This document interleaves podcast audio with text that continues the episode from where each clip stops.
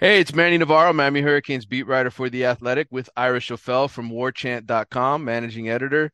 Uh, big week for us, Ira. Miami and Florida State uh, getting back together in Tallahassee. I like the fact that the records for both teams are, are improved considering what we've kind of gone through the last few years, buddy. Uh, the Seminoles are playing great.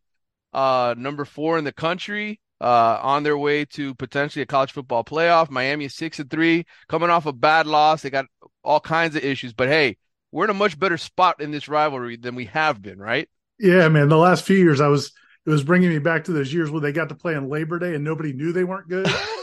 right. It, you could you could kind of fake it till till people found out later. Oh, those teams actually were that 10-7 game really was two pretty bad football teams you and I have watched a lot of these games over the years, and we've seen these programs go through head coaches. Uh, me especially at Miami, it feels like it's been a, a never-ending revolving door. But the feeling was that Mario Cristobal was going to come in and fix things. And going into this game, he's 11 and 10 overall. Seminoles are heavily favored to win this game.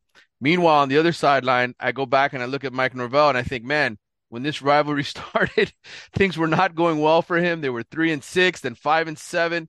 But it felt like the turning point for him really was that win against Miami in Tallahassee a couple years ago. Do you agree or disagree? It was a big one without question. I mean, again, you think back to that 2020 game down there. Oh my gosh. Yes. I mean, you, you couldn't have, it felt like they were, you know, completely different hemispheres. You know, Miami felt like okay, they are on their way now. D'Eriq King's killing it at quarterback, and man, he's got it going on. And it felt like okay, I, I don't know. That's the way it felt from the outside. I don't know if yeah. you thought that they were, um, but man, that was like two, it could not have been less evenly matched teams. Um, and then, like you said, you know, Florida State wins the game the next year, kind of in a miracle fashion to some degree. Yep. Um, to get the fourth and fourteen, and then they uh, first they had a wheel route down the sideline to to get in scoring position, then hit the fourth and fourteen and win the game in a game that they probably didn't have a business winning. Um, and then last year was completely the opposite, where you know, yep. you know, uh, Miami's quarterback gets hurt, he's not really available, and and and it's not even competitive. So it's just been a crazy last few years. Um, this is probably, I mean, I know the point spreads like you, you know, you said 15 points, but it's probably the best footing. Back to your original point, the best footing that the two teams have been on in, in a while. Yeah, and and really, it feels like for Miami, you know, I think everybody's sort of looking at this like, okay, they got no chance into this going into this game the way Tyler Van Dyke's been playing. You know, five touchdowns, ten interceptions in his last four starts. Uh, you know, no touchdowns, five picks. Ever since he, basically took that huge blow uh, at North Carolina when he threw the touchdown pass, he just doesn't look like the same dude. And and so you know, everybody's wondering, is Tyler Van Dyke going to start? Are they going to go with the freshman Emory Williams? I spoke to someone earlier today. I think the feeling is Tyler Van Dyke. I think I, I, saw Mike Norvell's interview. They're sort of preparing for Tyler Van Dyke as well. It only makes sense. You don't throw a true freshman on the road against the number four team in the country. Yeah, you know Corey, who I work with, we we were we were sitting at in Florida State's press conference on Monday, and he started to say, "There's no way you could play," and he and he was going to say the freshman, and I I finished it for him, and I was like Tyler Van Dyke. I was like, there's no way you could put him back out there again after this past Saturday. But his point was the exact opposite. Like you said, I mean, you can't ask a freshman to go play in this game. Um, so I get that. But also, like, you also have a responsibility to the other 21 guys on the team and with the guys on the field. And then, uh, you know, obviously the rest of the team that, you know, if your quarterback is constantly putting them in positions to lose, that's going to be a problem. Um, so, but yeah, I mean, I guess that that's certainly that's the way Florida State's expecting. They're expecting to see Tyler Van Dyke. Um, uh, you know, I don't know, man. Is there a wildcat option? Is there somebody? I, I, just, you know, what I'm saying like because Miami, yeah. it, it would be one thing if Miami was not a decent team anywhere else, but you know they are a decent team. They've got good running backs. They've got a good defense. Um, you know, they've played well at different times, and it's like, you know, you just can't get yourself beat at quarterback. Um, but it, I guess let me ask you this: it, you know, you've been around Tyler Van Dyke for the last three years. What do you think he can spin his way out of this at this point? It's it's a it's a great question, Ira. I, I really don't know. I've never seen him in this sort of a funk before, where um, you just look at him reading the field and he and he doesn't look comfortable, right? He doesn't look like what he's seeing on the defensive end is giving him any confidence. He's he's you know just it's kind of like a pitcher, right, who gets the yips. It's kind of the same thing right now where he's hesitating, and obviously, look, uh, there these these last couple opponents haven't been the first ones to th- you know rush three and drop eight against them. He's seen these kind of defenses before, but for whatever reason, he just hasn't been able to sort of snap out of it. Like I said, since he he took those big hits at North Carolina, one to the knee on a run out of bounds, and the other one while he was throwing a touchdown pass right in the ribs. He just looks like a different guy. So I hope for Miami's sake and for our sake that we get a, a decent football game on Saturday. So I'm hoping Tyler snaps out of it. But I think a lot of this, and I said this on my podcast this week, I think a lot of this has to go with the offensive coordinator as well. Shannon Dawson had things rolling through the first four games of the season. And it seems like his very simplistic air raid offense, which by the way doesn't really have a tight end involved whatsoever. When was the last time you would ever think that Miami's tight ends are so hey, scarcely Florida, involved? Florida State fans are happy to hear that, buddy. Yeah, uh, but they spent years whining about Mickey Andrews not uh, covering the tight ends. But that's the way it's been, and and uh, I think going into the last game, they had nine catches combined. Cam McCormick is really a blocking tight end, a, a seventh year, eighth year guy out of Oregon who's who's had injuries throughout his career. He's he's kind of just a blocker. Riley Williams, the talented freshman, really not involved much at all in the offense. He's playing, he's just not getting any passes on his way. So to me, there's things that Shannon Dawson can do to make life easier on Tyler Van Dyke, and I don't see them making that adjustment. They didn't do it against NC State, other than play true freshman Mark Fletcher a whole lot at running back, and they and they gave him the ball and they let him pound it. So that's really the only wrinkle I've seen uh, where they kind of went heavy with with the big big running back now that he's healthy, uh, and just let him sort of pound away. So I'm very interested to see what the countermeasures are this week.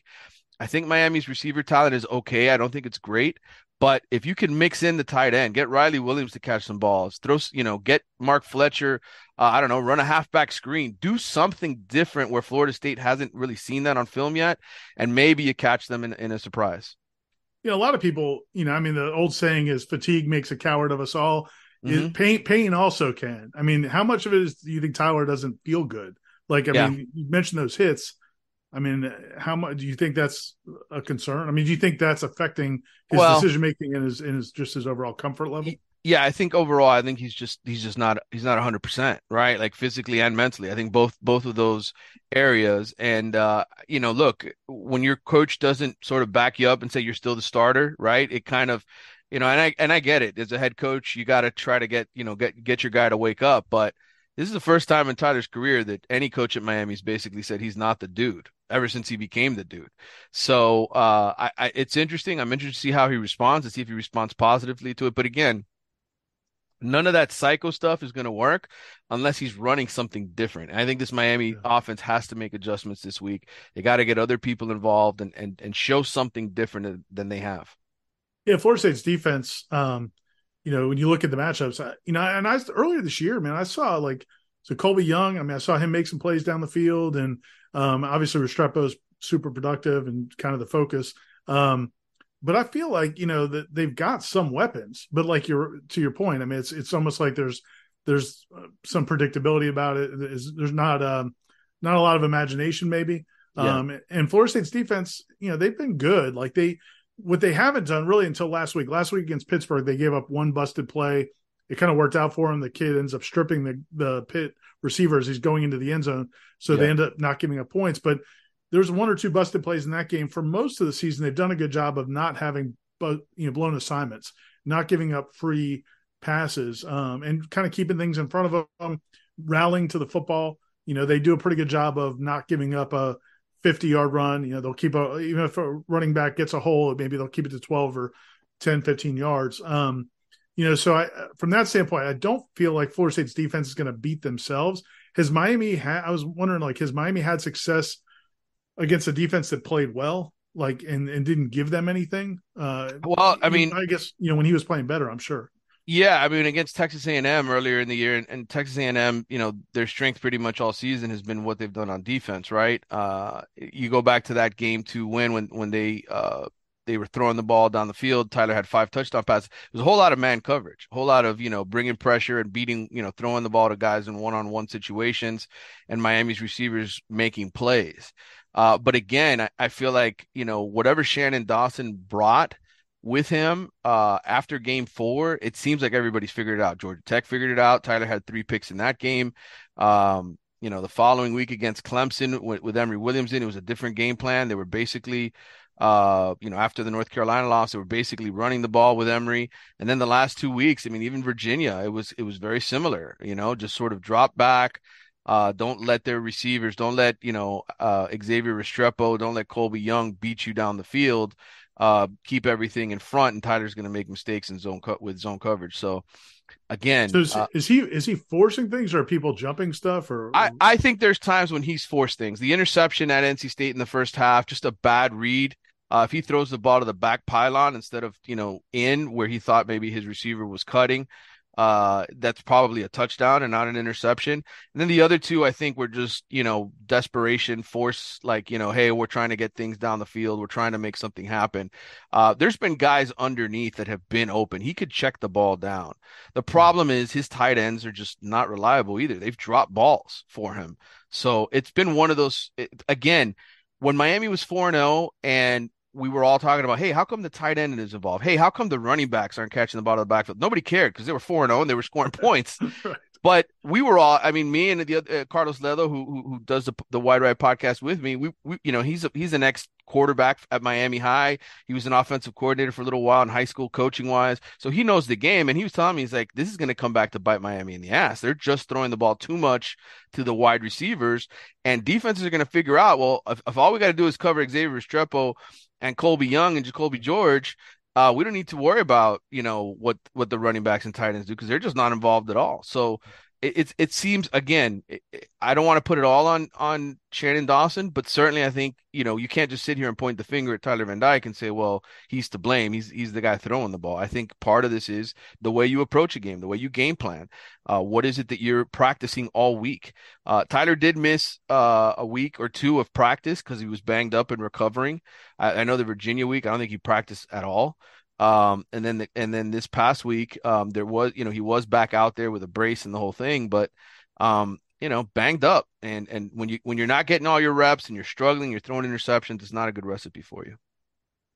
Man, the uh I just think about like the way they've lost a couple of these games. I mean, they could be what? I mean, they could be well, if you if you take away Georgia Tech, that was the most winnable game. Um, you just take a knee, then they're seven and two, and and yeah. and you know even losing last week, they're probably still ranked at the end of the top twenty five, and this is a much different game, right? We're not talking about uh, Miami as a team that's sort of fallen apart. We're saying, well, they're still seven and two. So and North Carolina, you know, North Carolina, did you feel like North Carolina was a better team? in the second half, they certainly were. I think, you know, when you go back and you look at that first half, Miami had opportunities.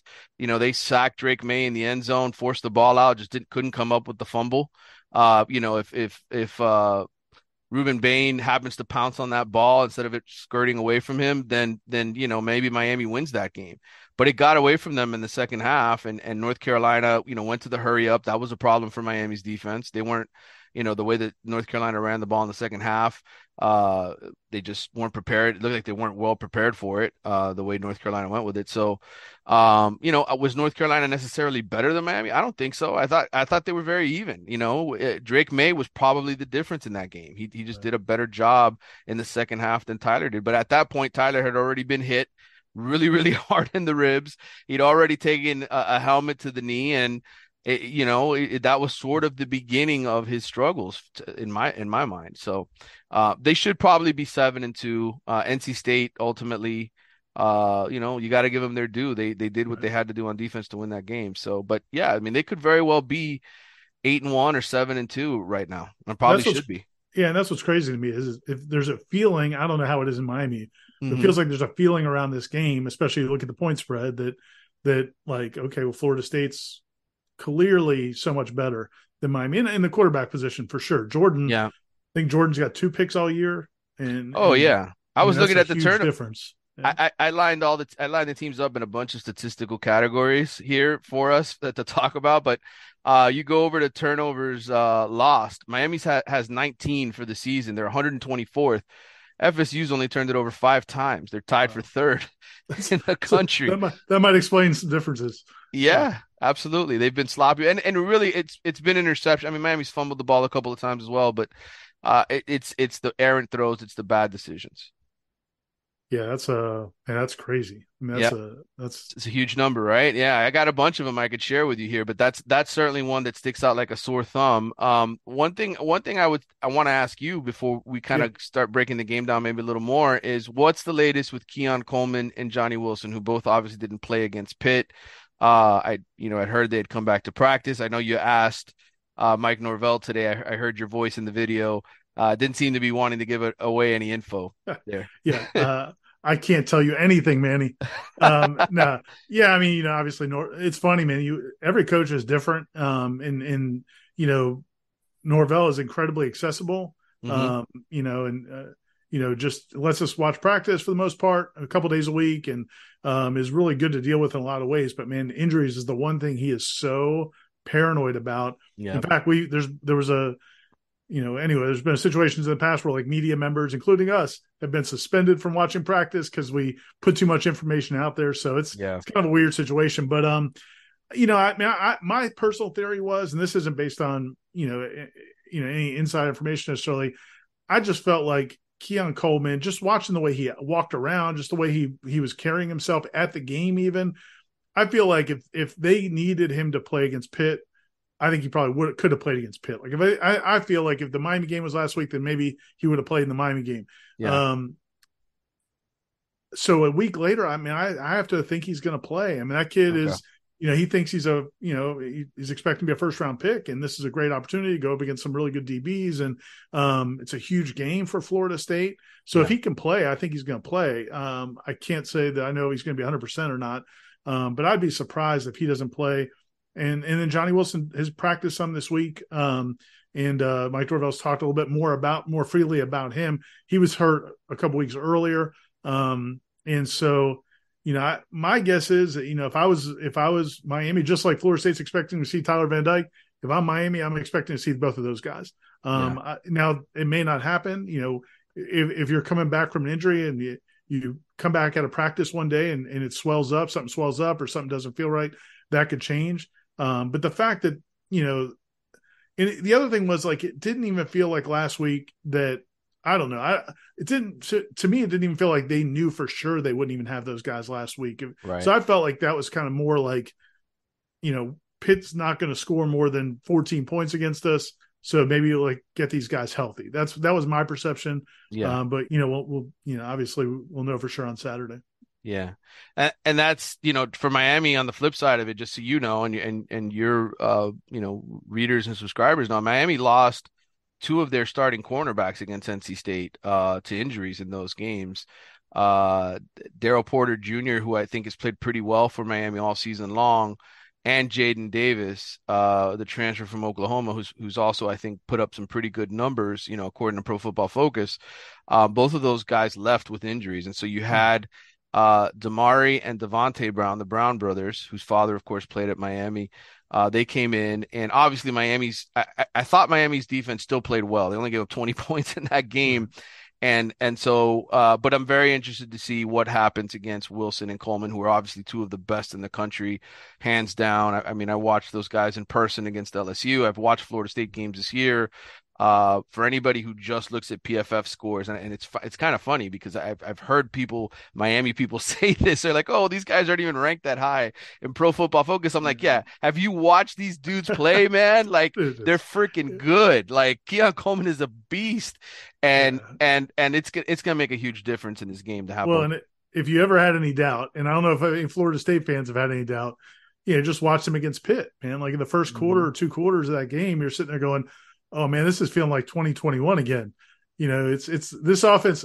Give Mike Norvell a ton of credit. I think he's an excellent play caller. I think he's yeah. got a very good offense. I think it's a modern offense, especially after we watched from Jimbo for all those years. But man, it's a whole lot different if you don't have six seven out here and six four over here, uh, and uh, and so yeah, I mean it's it's it's an enormous difference. And um, you know, and if they if they if those two guys don't play, there's a lot of games. There's a lot of teams that they, they could lose to. If those two yeah. guys do play, there's not a lot of te- teams I think that can stop that offense. Yeah, no, I agree with you wholeheartedly, and that, and that was my biggest takeaway from watching FSU beat LSU in person in Orlando. That was my column. I wrote that Keon Coleman essentially makes them a different team, makes them a legitimate national title contender. Just because of what he can do in terms of opening up the offense. And and so uh, for the Miami fans who are thinking maybe I maybe I should take Miami. Everybody's picking FSU to win this game. Maybe this is one of those years.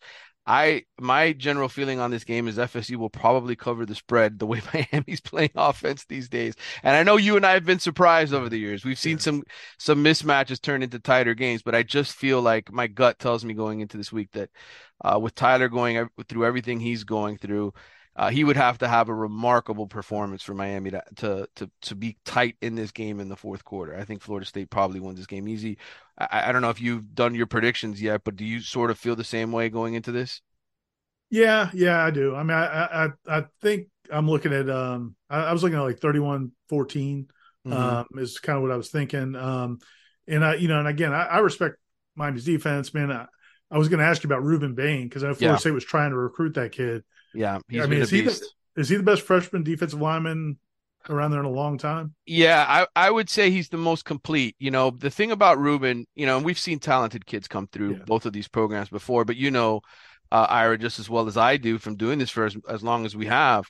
Just because you have the gifts doesn't mean anything. Do you have the work ethic? Do you have the passion? Are you gonna, you know, are you gonna take on double teams so your teammates uh, can get to the quarterback. Rueben does all of those things. He's the you know an unbelievable teammate. Uh, he doesn't care if he gets the credit for a sack. He wants, he just wants to dominate. He wants his team to dominate. And so that's what you saw happen last week against NC State. He started seeing double teams, but then that freed up other guys on Miami's uh, defensive line to go make plays. So he is without question one of the best freshmen I've seen at Miami in a long time. He's a complete player. Some people were kind of knocking him a little bit because of his size as well. He's only 6'2, 6'3, 275. That's why he's not a five star uh, I remember people saying that, and I'm like, dude, have you watched this guy dominate at the high school? I mean, Miami Central played an unbelievably tough schedule every single year, and that dude was putting up ridiculous sack numbers and tackles for loss numbers. And you just watch the guy play, and you're like, he is it. Like he is that guy. Uh, and so to me, yes. Now, is he going to do that against Florida State? I don't. I don't necessarily think so. They, this is a much better offensive line.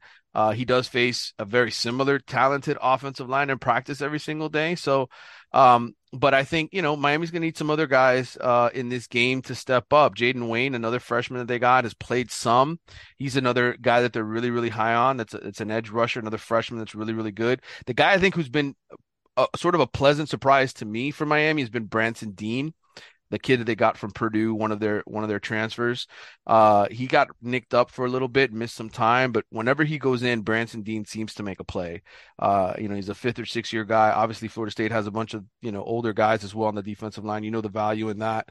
Um, watching that position, so you know, Miami's going to do a good job. I, the one thing I will say, and, and I wanted to kind of make this more of a big picture conversation at some point too, and we can go back and forth between yeah. the game and and everything. But the one thing I will tell FSU fans about Miami, when I think when we look back at this Miami season, uh, whether it ends six and six or seven and five or eight and four, whatever it, however it ends, I think two things we're going to come away with. Number one, I think the defense, I think the hire of Lance Guidry was huge for Miami. I think he is the perfect fit for the type of player Miami recruits.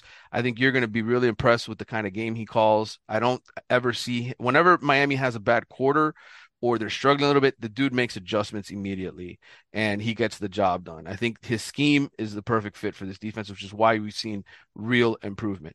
Um, the other thing I would say uh, we're going to come away with probably is feeling like, okay, in, in the arms race, when you need to find a quarterback, that's a position that Miami even with Emory Williams, even with Jacurri Brown and Tyler Van Dyke, like you're, I, I think most of us are going to look at this saying Mario needs to get a, a, quarterback either through the portal, either through recruiting, because Jordan Travis, you you think about him and his path, right? And and he wasn't the starter right away when he got to Florida State. It took him a little while to get there, but yet he's turned into everything Mike Norvell wants. And I think, you know, for Miami, we're at the end of the season, we're going to say, man, eh, maybe Tyler Van Dyke just isn't a fit for the kind of offense Mario wants to run. Maybe you need more of a mobile quarterback, a guy like Travis who can make plays with his legs and at least provide a real threat in that regard. And so uh, that's I'm, I'm, just looking, you know, big picture. That's what I'm sort of coming away with. I want to ask you sort of the same question, uh, but sort of a big picture question for FSU, which is, you know, obviously this is tremendous job by Mark Norvell, and I and I want to get your thoughts on how you know how it all sort of came together for the Miami fans who are who are sitting here in dismay, thinking, "Man, we could be 11-11 with Mario after this game." But uh, I, I wanted to ask you sort of a big picture, which is after this season, um, whether Florida State wins the national championship or not, they've certainly gone the transfer path and, and it's worked for them and it's been good for them. They've also mm-hmm. recruited well with this next class. How confident are you that this is going to be sustainable in 2024? Were there or is there going to be a drop off in your mind? And if so, what what are sort of the things that are going to need to be addressed for the Seminoles? Yeah, man, I think that's the question in the back of a lot of Florida State fans' minds, but they're everybody's just trying to suppress it yeah. until until you get to that point because it's like because early in the year, midway through the year, people started having that conversation. And I, anytime anybody brought up to me, I'm like, man, just shut up. Just don't worry about that because enjoy this. I mean, yes. after you've been through what you've been through, worry about that tomorrow. Um, yep. You know, it's like you take a trip to Disney World with the family and you're having a good time. It's like, hey, don't we have this bill come? Just let's let's worry just, about just, that. Just worry about the bill when, when it comes. Yeah, yeah. and uh, so you know, I mean, I just think that that's where Florida State is, but yeah, I mean, quarterback's such a big deal, and I know this was you were talking about quarterback before this question, but I think it, a lot of that goes together. Mike Norvell, one of the smartest things he did, and it was probably the biggest gamble he could have taken, was going into last year, going into the 2022 season. Everybody wanted him to go get a quarterback. Like even though Jordan had shown some signs late in the 2021 season, got the win against Miami, um, you know, showed some progress Florida State fans, man, if you had taken a poll, I bet 80 to 90% wanted them to go get a quarterback out of the portal. Um, they didn't feel like Jordan could stay healthy. They weren't sure he'd ever be the passer that they wanted him to be. And Mike Norvell knew that if he went out one year after going to get McKenzie Milton, if he had gone out again and gotten another transfer quarterback, Jordan Travis would be somewhere else right now. Like he, mm-hmm. there's no way he would have stayed in Tallahassee, in my opinion. He's never said that. Um, but I think Mike Norvell looked at it and said, you know what? If we can keep developing this guy, and if we can keep him healthy, which means probably running him a lot less, which they have run him a lot less these last two seasons. It's been more when out of need than just right. doing it. Um, then we might have something special here. And it's hard to get a quarterback. It's hard to get a really good quarterback. And so, man, it paid off. I mean, uh, it it it couldn't. I mean, we all know it paid off, but it but it was a gamble at the time. Um, and so I think that was a big thing. Um, and you know, I think they they did a great job at the end of last season of keeping guys who could have gone elsewhere. They lost, you know, they probably lost 10 to 12 guys to the portal, but most of them were not key players. There was only one or two key players. Um, but the key players, they got to stay through, you know, NIL opportunities and things like that, where you were able to keep Jordan Travis, Jared Verse, Trey Benson, Johnny Wilson, um, you know, a bunch of other guys down the line. I mean, you know how it is now, man. They're, they yeah. have guys they have guys on this team that redshirted last year that had NIL offers to go to other schools. And they were able to keep all, you know, The Battle's End their big NIL group. Yeah. Was able to keep a lot of those guys here. That was a big thing. And then identifying some of those key portal guys was just, you know, again, they they nailed it. And, you know, Keon Coleman's the to me is the one, and you said he's he's the difference maker when you saw him against LSU. None I didn't expect them to really go after him when he became available. Um, I knew they probably needed a receiver, but I didn't feel like they needed a wide receiver one. I felt like mm-hmm. you had that Johnny Wilson, and I knew there was going to be a ton of other schools. I mean, Keon had 58 catches last year at Michigan State and a pretty bad offense, so you knew there was everybody was going to want him, and uh, I just didn't think they would be able to get him, and they did, and I was completely wrong. I mean, I because it, I didn't realize it would completely change the whole offense, but it really has. And um, so you know, it, they've made a lot of really smart moves in the portal. As you said, they have recruited pretty well in the background. Even going into this year, I thought last year's class was a good class, even though it wasn't a highly rated class. Um, so, but there is going to be a gap um, where they have to to to go back to the portal one more time. I think they're about two years away from really feeling good about not having to go out and get 10 guys in the portal. Maybe, right. maybe down the line, they're, they're one of these teams that can only get maybe get four or five guys out of the portal. I think this is going to be another year where they probably have to go out and get 10 guys out of the portal. And um, I don't, I, where I think they might be, and we'll see. I mean, this is, you know, the big, the million dollar question again, it all goes back to quarterback is if you, you know, if, if they're right about their, their backup quarterbacks. And I think they, they really like Brock Glenn, who's a, who's a freshman right now. Um, they also have Tate Rodemaker and AJ Duffy uh, uh, that are right. older.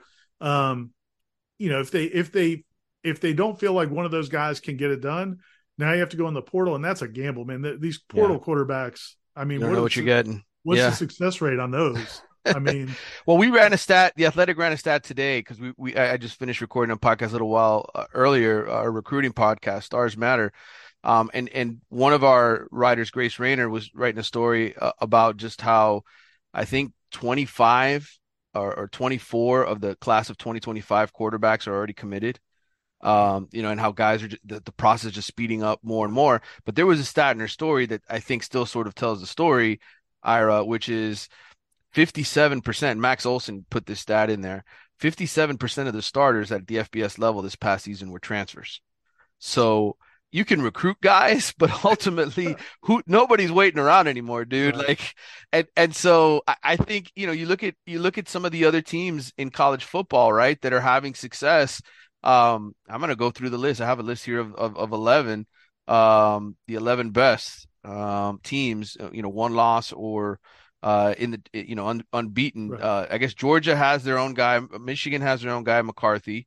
Uh, Ohio State has their own guy, McCord. FSU has a transfer. Washington State or Washington has a transfer, right? Um, yeah. Uh, Oregon has a transfer. Uh, Texas technically has a transfer because Quinn Ewers was at Ohio State. Alabama has a homegrown guy. Uh, so that's four four. Penn State has a homegrown guy. Ole Miss Jackson Dart, I think, is a transfer. Is he not? I, so. I believe so. Yeah, and then Louisville has a transfer. So five or six rather of the 11 teams that either have one loss or are unbeaten and have a legitimate shot of making the playoffs uh, have transfers at quarterback. So I, I think uh, I think I think the moral of the story is like it's it's it's up in the air now. It's not like yeah. the, the high percentage anymore is homegrown guys. Yeah, I, I yeah, and I and I think you can't you know, I think Dabo is completely wrong to take his approach, mm-hmm. but I also think it's hard to go the other way. I mean, like, you know, Deion's finding out of Colorado. I mean, building, yeah. you know, getting a whole team out of the portal isn't probably going to be as successful as you hope it's going to be, even no matter how it looked three or four weeks into the season. But um, yeah. yeah, so I think they're going to go, they're going to go back into the portal. Um, a real key is going to be there. There are some really good players on this team again that I think some people are assuming are going to go. And I just tell people, man, in the NIL era, man, you don't know for sure because if these guys are not going to be sure first yeah. two day picks, I don't know, man. Like if if you can come up with some real money in the NIL, I don't know. You is it is that better than going and jumping into you know maybe being a, a third day draft guy? I don't know if that's better the better answer. So um, that's going to be a big part of it. Um, they they're going to get hit hard this year between the draft and seniors. Um, but uh, some of these guys who COVID seniors who finally yeah. will have to leave, they're finally going to have to leave the house. They finally got to go go yeah. uh, into their, their lives. But but uh, but yeah, for, but I think they're they, if they play their cards right and and they've done so pretty well so far, I don't think they're going to fall off a cliff by any stretch. No, no, I, I, I don't either. I, I would expect maybe they're not a championship team, right. but they could very much be a playoff team or a team that reaches the ACC championship. I was going like to say that. in this ACC, I mean, yeah. yeah, man. I mean, if if you if if they're right on their quarterbacks, um, man, if you got a pretty good quarterback, I think there's a good chance you'll you'll be in the running. Yeah, and I, and it's going to be interesting what Mario does. I mean, there's been rumors out there they're going to go out and try to bring Michael Pratt home. He's he's the Miami area guy. He's played at Tulane. That maybe he's he's the guy that they sort of identify in the portal and and you know more of a more mobile quarterback who could throw and make plays with his legs. Uh, maybe that's the better fit. I know from watching Oregon, uh, everybody talks about Justin Herbert and how Mario sort of you know was able to to just take him in uh, and, and didn't necessarily do a lot with him, but you know he did he did win a Pac-12 championship. He did go to the Rose Bowl. you know he's yeah. he had some success there. Uh, and and I think the other and I didn't mention this earlier, but I think another huge key for Miami has been the offensive line, the, just rebuilding that. I know it was a huge focus for Norvell, and you and I agree, Ira. Like if if Miami and Florida State are ever going to win national championships again, it really does start up front on both sides of the ball because that's yeah. that's what Alabama, Ohio State, like all of these teams have that. That's just and I think Mario's really good at it, and Norvell, as, as we've come to learn, is really good at it too.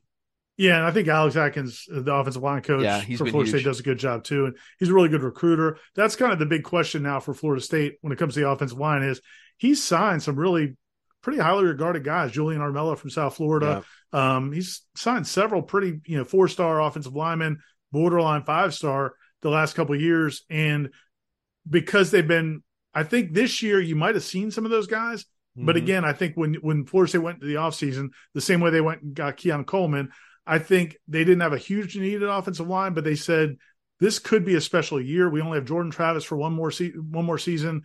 Let's do whatever we can do. So they went out and got three more offensive line transfers to kind of bolster that group. Yeah. But when you talk about this game, uh, you know, and I know we're talking big picture, but in this game, like that's it's a little bit of a concern for some Florida State fans because that's a it's a solid offensive line, but man, Clemson wore them out. Um, mm-hmm. You know, Clemson's defensive ends, man, just I mean, they couldn't block. Um, you know, one of those guys, uh, Xavier Thomas, or yeah, Xavier Thomas. Man, he was. Mm-hmm. I mean, it was uh, Jeremy Jeremiah Byers, their offensive tackle. He's probably still having nightmares because that kid just yeah. blew him off the edge every time. So this isn't a great offensive line. It's a very experienced offensive line. They're they're competitive. They're not going to have huge busts where Jordan's running for his life, but but going up against elite talent, and I think there's probably some elite talent at Miami defensive line. That's an area that I think Florida State may have to scheme around a little bit to kind of help those guys out. But um, yeah. I was going to ask you about so big picture with Miami though, like yeah. with, with with Mario. You know, last year was you know obviously such a disappointment, and and you you you and I talked about during the summer that he couldn't believe kind of the state of the program and, and kind of yeah. the guys that were in that locker room and man he cleared house right they, yeah 41 40, 41 new faces yeah, yeah so, so he uh he he made some changes there um and and this year, you know, obviously you just see it looks different. Like they're mm-hmm. much more competitive together. Even after the Georgia Tech loss, they came back and they've been um, competitive. Is there a patience? You know, like the, I guess that's my thing when I when I look at yeah. Florida and I look at Miami, and I see some of the the frustrations. You know, and that's how fan bases are everywhere. And Florida State fans were the same way in the first two years at Norvell. But like I, I I just sat there when I looked at Norvell's situation after the second year. I'm like, guys, relax. I mean, he his first year was a COVID year, and the program was a disaster. Yeah. And then you know the the next year, you know, made some progress, but you know, I just don't understand like the idea of just rotating coaches every couple of years. At some point, you have to stick with one. Is Mario the guy that they'll stick with, even if it's even if it is 11-11, even if yeah. it is, you know, are there, are there is that support going to be there for him? Because I think at some point it can become so negative and toxic that it kind of almost becomes a self-fulfilling prophecy where you can't really get out of it. Yeah, I think uh, I'll say this. They signed him to a 10-year deal, I think in large part, not just to to make him sign the deal, right? You give him that job security, but I think in large part too to show that hey, the university is making a real investment here. Like we're we're not this isn't, you know, promoting Manny Diaz. This isn't promoting Randy Shannon. This isn't like, you know, Larry hey, Coker. Right. Like it's it's it's different. And and I think the first sign we saw that was obviously Mark Richt, right? When Miami finally decided like, hey, we're going to go out and get an established coach. And it worked out well for them. And they had good results. I mean, Mark's first season wasn't spectacular, but by the time they were in year 2, they were 10 and 0 and they had a chance at the playoffs. So I, I think the feeling here though, and, and Mario has made it pretty clear to the administration. I know I have when I've had conversations with them, is you guys have been asleep at the wheel for a long time at Miami like the whole private school, we don't have money thing, like that doesn't flow anymore in the world of NIL. Like you need to raise money and you need to invest it in the football program. You don't have an on-campus stadium, your facilities are average.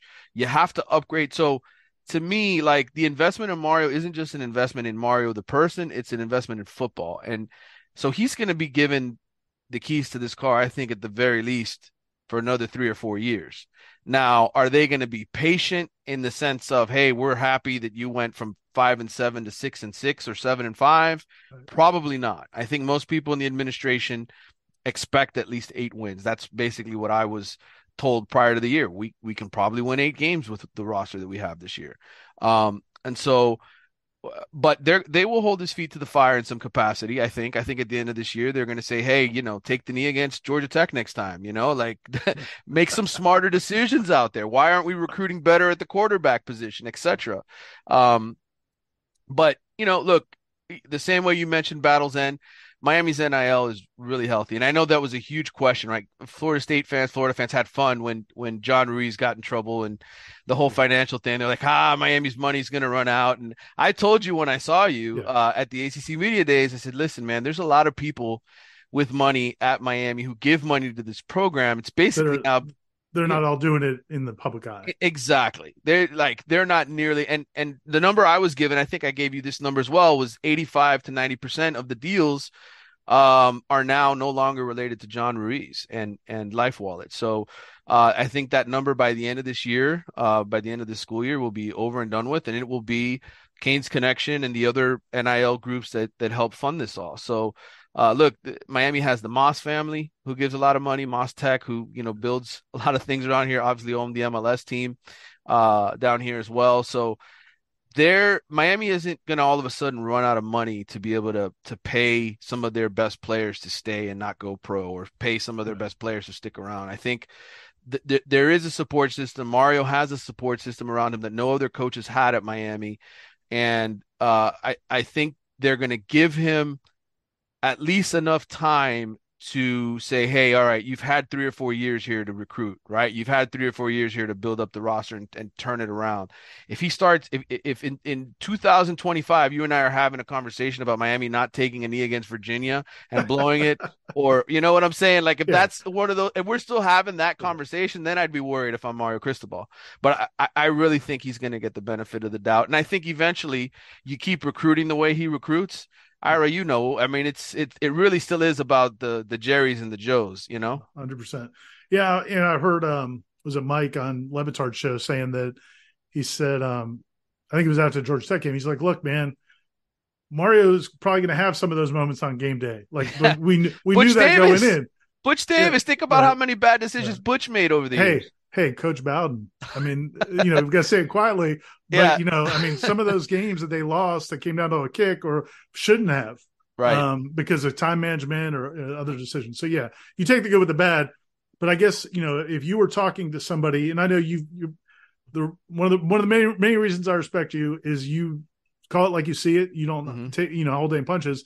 Um, I know you've been critical of some of the things that have happened there even this season, but do you feel like man they're they're going to at least have talent? They're going to at least be oh yeah in, I, within the next year or two. Yeah, I, I, I listen. I, that's why I brought up Lance Guidry in the offensive line. Like to me, those are two staples. Those are two things that I think carry over for years now, for the next few years, and and then you really start to see it elevate the rest of the program.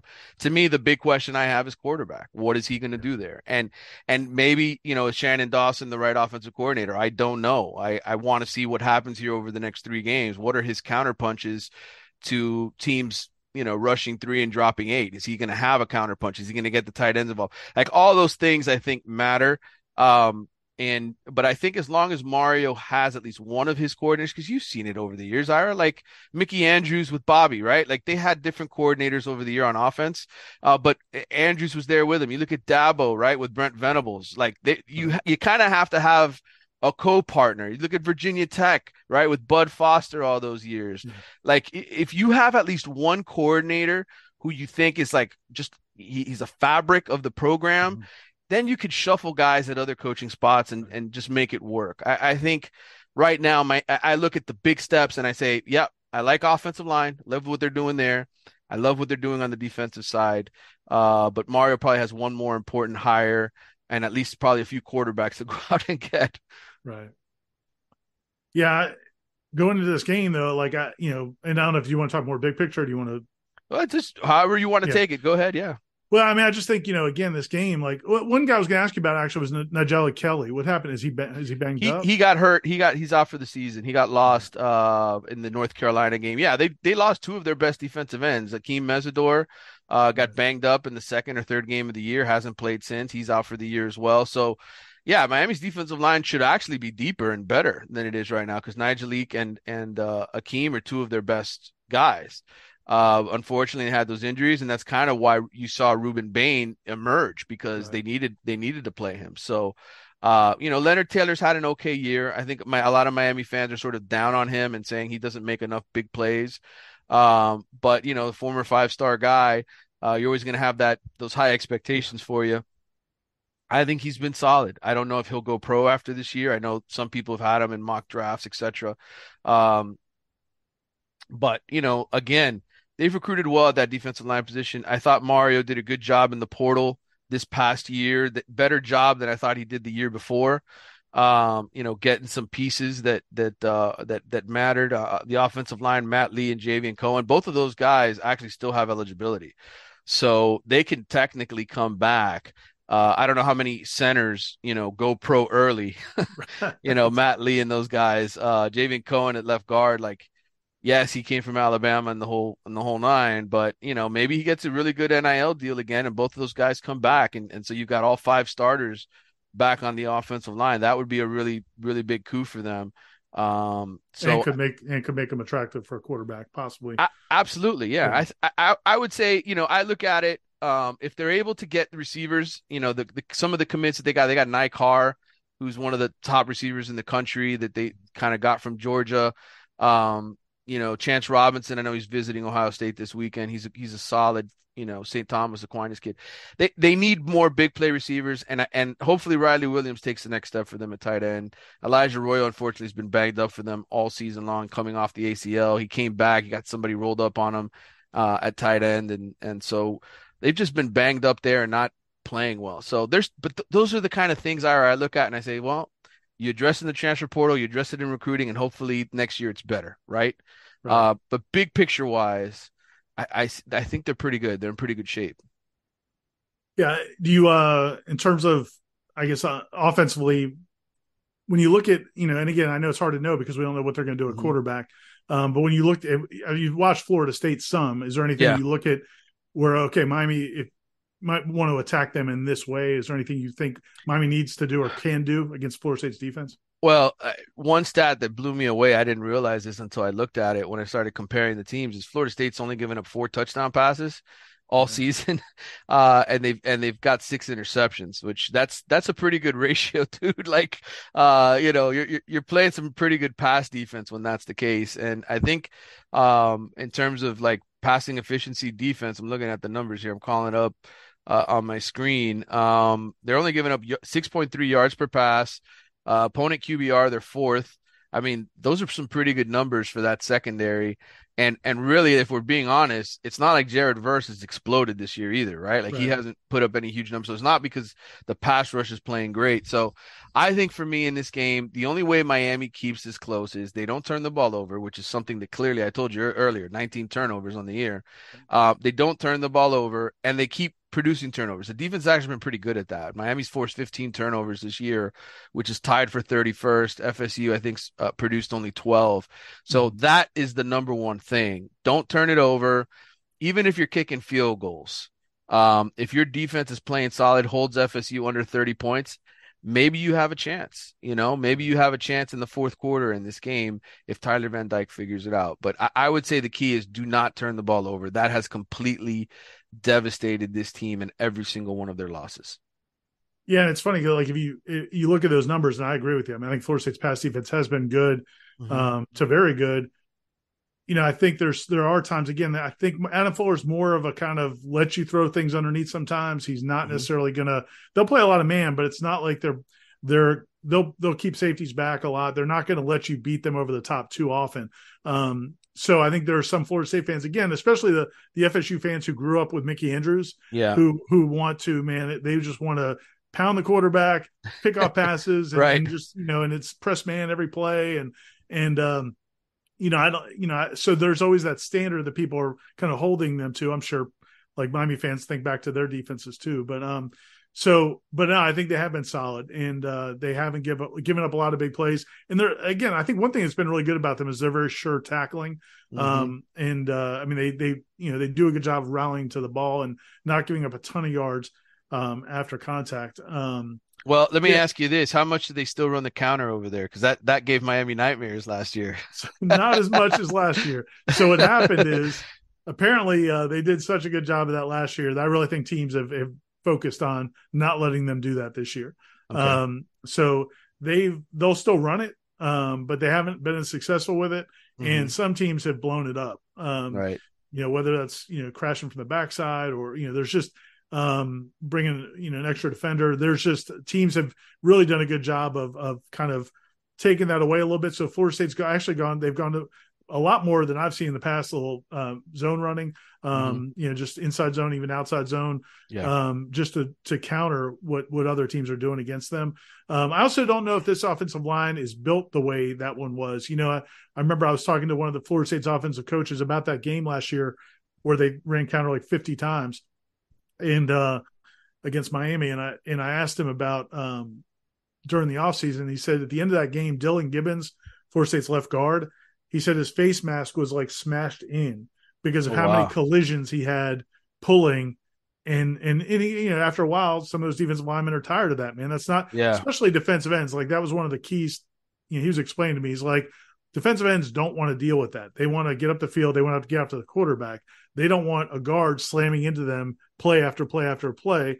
And i think that's what happened in that game is i think miami's defensive line was kind of like okay this isn't really fun and yeah. we're not gonna we can't we don't have a quarterback and you know they just kind of start clearing those running lanes and Trey Benson's is going off. So um yeah, so it's not as huge a part of their offense this year. Part of it's by what teams are doing. Part of it's I don't think they have that same personnel. I, they right. I, they don't have that kind of smash mouth guy. I think Dillan Gibbons wasn't the best offensive lineman in the world, or he'd be in the NFL. He's not, mm-hmm. but he mm-hmm. was willing to just put his body on the line uh, on all those plays. You know, you. I was thinking of something that you messaged me about. You, you I remember a couple weeks ago you messaged me because I was talking about Tyler Van Dyke, right. and uh, my co-host uh, Carlos Leather was saying how Miami doesn't run any motion, and you explained to me. I wanted you to share that with the listeners, uh, just about you know maybe some philosophy and why Miami doesn't run more motion pre-snap to see what the defense is doing. Yeah, I don't know if it's true or not in that in that case. I just know mm-hmm. that uh, talking to um, uh, Coach Henshaw, who does some articles for us on our site, George Henshaw, yeah, was an assistant coach in the NFL for a long time. Was on Coach Bowden's staff at one point also, and he said that when he was uh, with the Broncos, John Elway didn't like motion.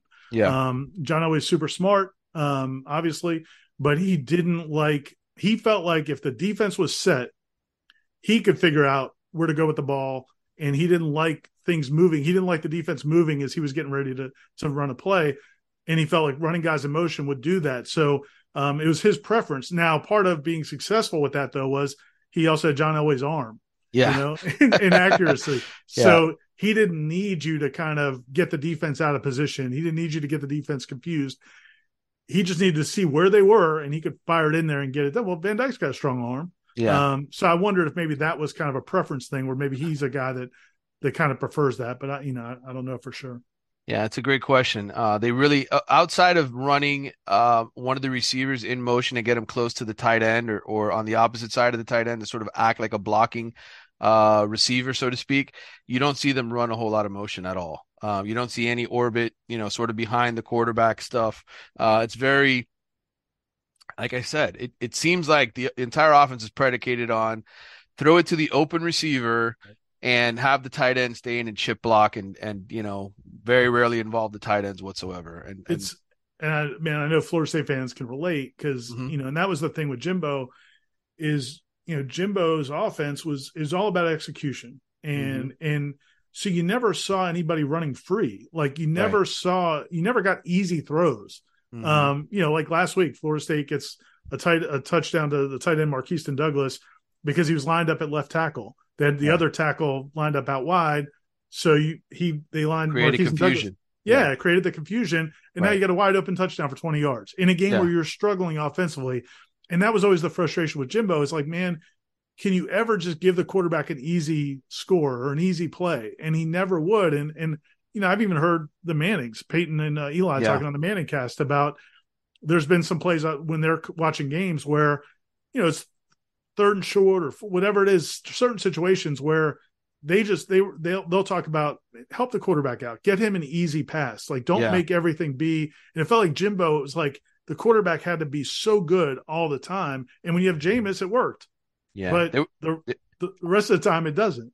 Yeah, I was listening to the Mannings this past week, uh, the uh, Chargers Jets game when they brought that thing up. You know, they asked uh, Trevor Lawrence, "Did you, you know, do you have like a set number of yes. plays that are just that's what it was a bunch, well? and it yeah. was a bunch. No, I yeah. heard him talking about it last year. Yeah, no, he he said like twelve or fifteen or something. Right? Yeah, four. I think it was fourteen plays or something. He said. Yeah, he said I got fourteen plays essentially that are just sort of help get the offense flowing, quick, right. you know, releases, get the ball out. Uh, and and again, like I, I, that's why Miami fans like they give they give Tyler Van Dyke a lot of crap, and and deservedly so. He hasn't played well the last couple of weeks, but I brought this up on my Wide Right podcast, and again, I know where there's different eras. QBR ratings mean only so much, but if you go and you list every Miami starting quarterback, all the I mean, you go back to the '80s, he's got the second best QBR in Miami history behind Vinny Testaverde. Like, and and look, I know it's a different era, but think right. about this, Ira. Like, who does who is Tyler Van Dyke throwing to? Who did Vinny Testaverde throw to? Okay, like, come on, man. Like, yeah. it's a different deal, and and so I don't think Tyler's a bad quarterback. I I thought.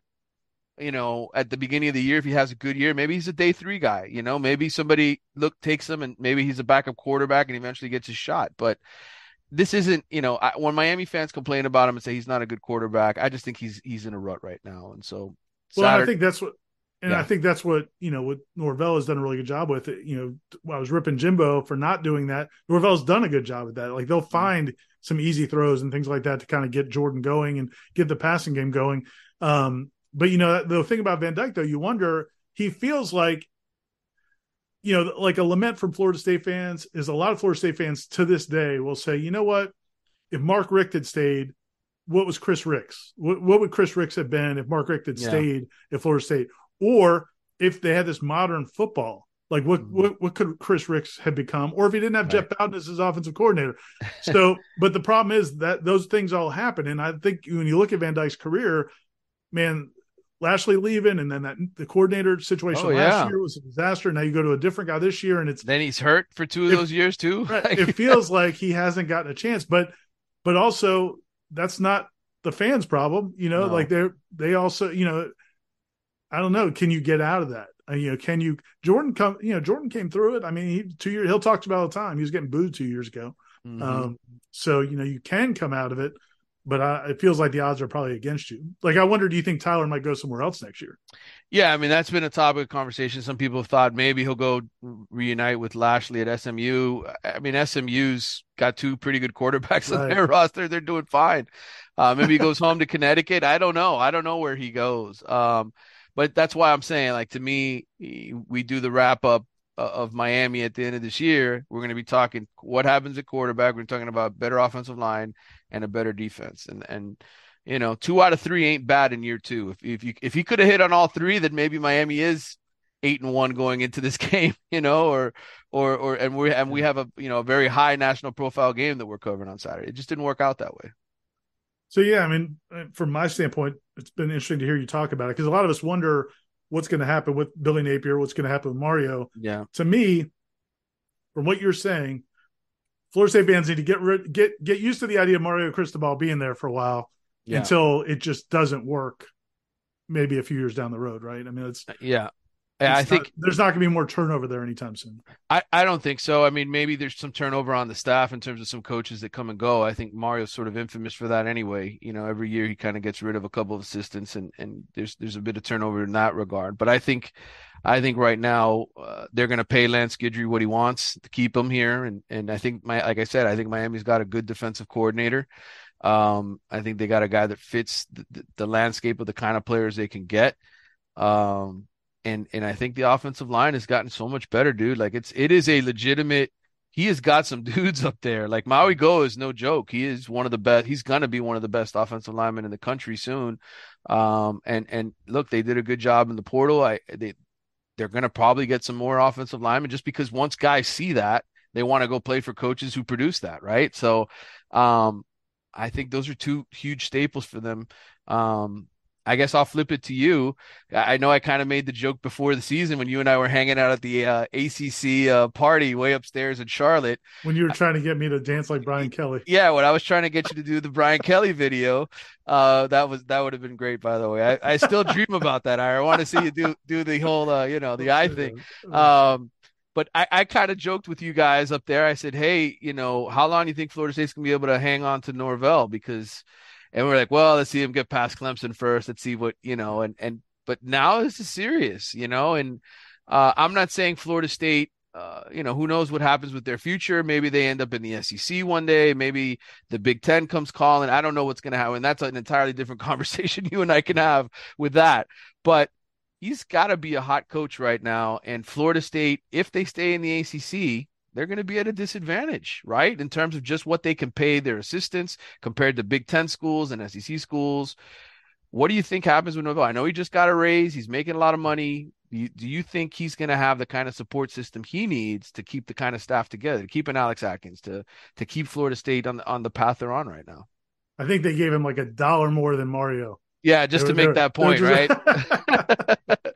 um, they couldn't have the cheapest, uh, lowest paid head coach in Florida anymore. Um, yeah, man, I, I think there's two or three ways to look at it. Okay, number one, um, from a money standpoint, um, Florida State is because they desperately want to get out of this conference, yeah. and they desperately want to be in either the SEC or the Big Ten, or if things get shaken up to where there's a whatever some new model, yeah, they want to be there. Right. They're they're going to go broke getting there if they have to.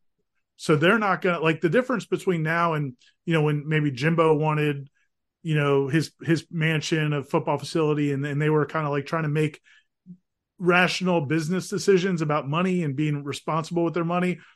That is gone, dude. Like they are Florida State is going to do whatever they have to do to be good in football so that whenever there's some new reckoning or if they if there's a chance to get out of this conference they're going to be there. They were they were afraid frankly that if they had a few more years of being 500 that they wouldn't get the call. Right. so you know whether it's a big 10 sec or something else they just want to be positioned for that. So so money's not going to be a big issue. I mean i think if if norvell came to them next year with an offer from somewhere else to get 10 million a year i think they would they'd match it. Like they're not gonna there's they're they are pot committed, man. Like they you can't raise them out of this pot. They're not going to yeah. walk away. Um, so I, from that standpoint, I wouldn't concern that. The other side of it though is you know he's got his own visions, you know, and what yeah. he wants to do and, and what his opportunities are. So um, you know, I my impression from him from two things. One is I think he he does have a passion for Florida State and what Coach Bowden built here. And um, and we can, you know, roll our eyes at that and and and some people are going to you know just whatever all coaches are mercenaries and yeah. to some degree that's probably true but i never thought jimbo fisher was tied to florida state. Yeah. Jimbo if he could have left he wanted to go to lsu the two years before he went to texas a&m so both of those years he would have left. Norvell i think is different. So as long as they're committed to him and giving him everything he wants i think he appreciates the fact that florida state has some unique qualities. There's there's some things going for Florida State, being in the Sunshine State, being in a city with FAMU. Um, there's a lot of good reasons to want to be in state capital. There's a lot of good reasons that this is a good job that I don't think some coaches appreciate. Jimbo, I don't think appreciate it, but I think Norvell does. Um, having said that, though, yeah, man, there's probably a couple of jobs in college football that any coach would be thrilled. I mean, LSU to me is always the job. I I understood why Jimbo yeah. wanted that job because you own that state. Yeah. And you get it's an incredible talent and you get it all. Like if there's a kid in that state that you want, you're getting that kid. They're not letting that kid leave.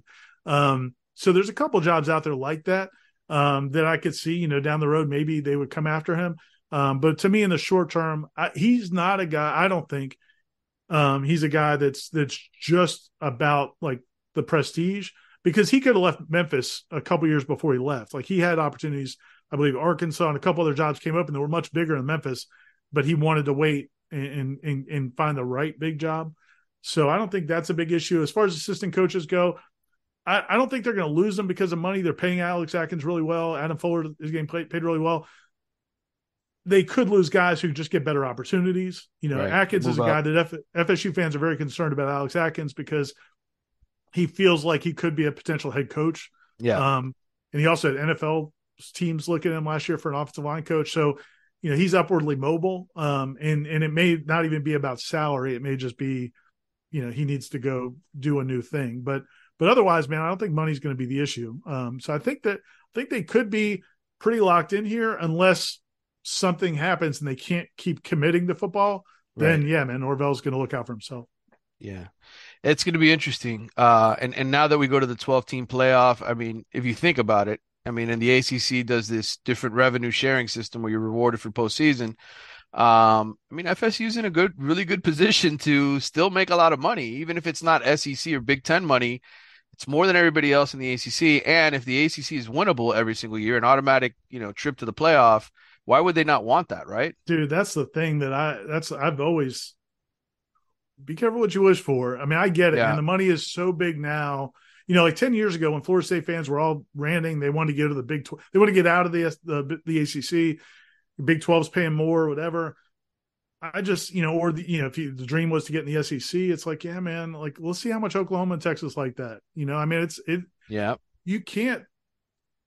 I mean, let's just be honest. I mean, there, there's there those those programs put a lot more money and resources and have better talent bases than most of the schools in the ACC. It's just it is what it is. Yeah. Um, and when you've got to be in that week after week after week, it. But you go to a 12 team playoff though. On the flip side, now maybe you can get in with two losses. Right. So it's not the end of the world if you lose a couple games. So I, I see the merits of both sides. The problem though is, you know, again, man, if you if you get to where you know those schools are getting thirty or forty million dollars a year more, I just think Florida State is is is completely desperate to get out. Even if they don't win eleven games a year in the SEC, they just they they need it financially. They feel like. Yeah, I, I understand. Money money talks. I will say though, just from a competitive standpoint, it's funny. I did that, you know, piece on Miami and, and Florida State potentially going to the SEC back in, you know, before they left for the ACC, before FSU first left. Mm-hmm. And uh, I, I remember just talking to a lot of people who were like saying essentially like, could Florida State and Miami even really deal with that week in, week out of playing in the SEC? Could they physically survive?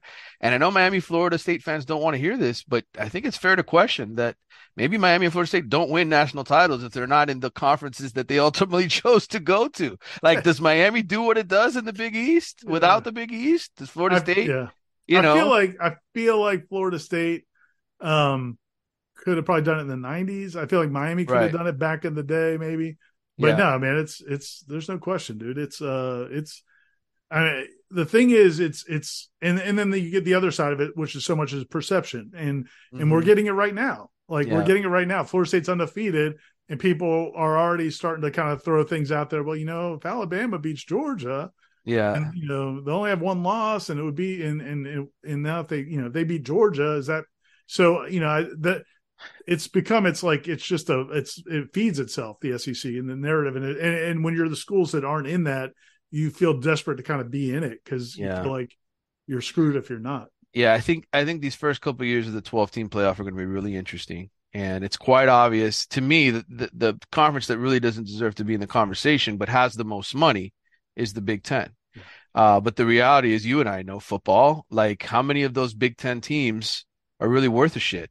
I really like, I mean, and that's why that's why I'm not real fired up if that's where Florida State ends up going because yeah, yeah, man, I'm all about you know going to these SEC cities. I'm mm-hmm. not real fired up about going to Bloomington, Indiana, or bringing Purdue into Tallahassee. Yeah, or I mean, yeah, the money will be great, but that's not going to be any better than the ACC. No, it really uh, isn't. I mean, outside of Ohio State and uh, Penn State and, Penn, and Penn State, Michigan. I mean, I know they've added Oregon and, and, and USC and whatnot, but I, I just don't see the Big Ten expanding anymore. I think they've kind of like when do you get too big, right? Like when is it too big? Mm-hmm. I think the SEC is probably the one that if if they wanted to, and I don't who knows if they even really want to. All right, at this point, 16 teams. You got Oklahoma and Texas.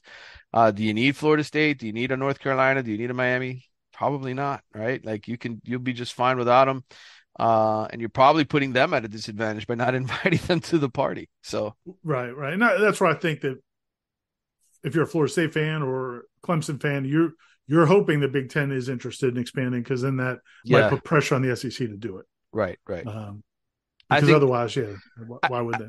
My prediction is the Big Ten will get there when none of their teams win any national titles, even with the 12 team playoff. I think once they realize we're going to need a team from down south to join the conference to help elevate us to championship level, mm-hmm. I think that's when they'll make that kind of a decision. Because I, I just don't think uh, USC with the way Lincoln Riley runs things. I mean, maybe Dan Lanning with Oregon, maybe they're the, the team that turns the corner.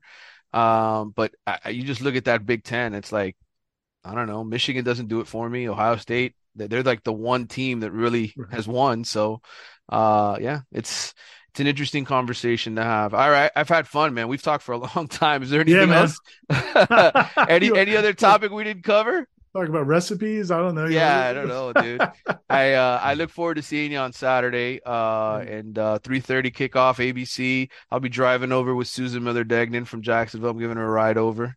So, uh, so uh, you're driving over with Susan from Jacksonville? Yeah, yeah. Oh, she's flying up there. She's flying in, and then I'm I'm driving from my parents' house. I'm picking her up on the on the way. So, all right, man. Watch those speed traps on the way on I-10. Um, so I'm saying 33 to or 31 to 14. 31 did 14 you, have, did you make a pick yet? I, I i i think something similar. I'll i'll probably go with like i think miami's defense will play well. Um the offense might give up a touchdown. So maybe it's uh 27 16 something like that 27 14 something around there.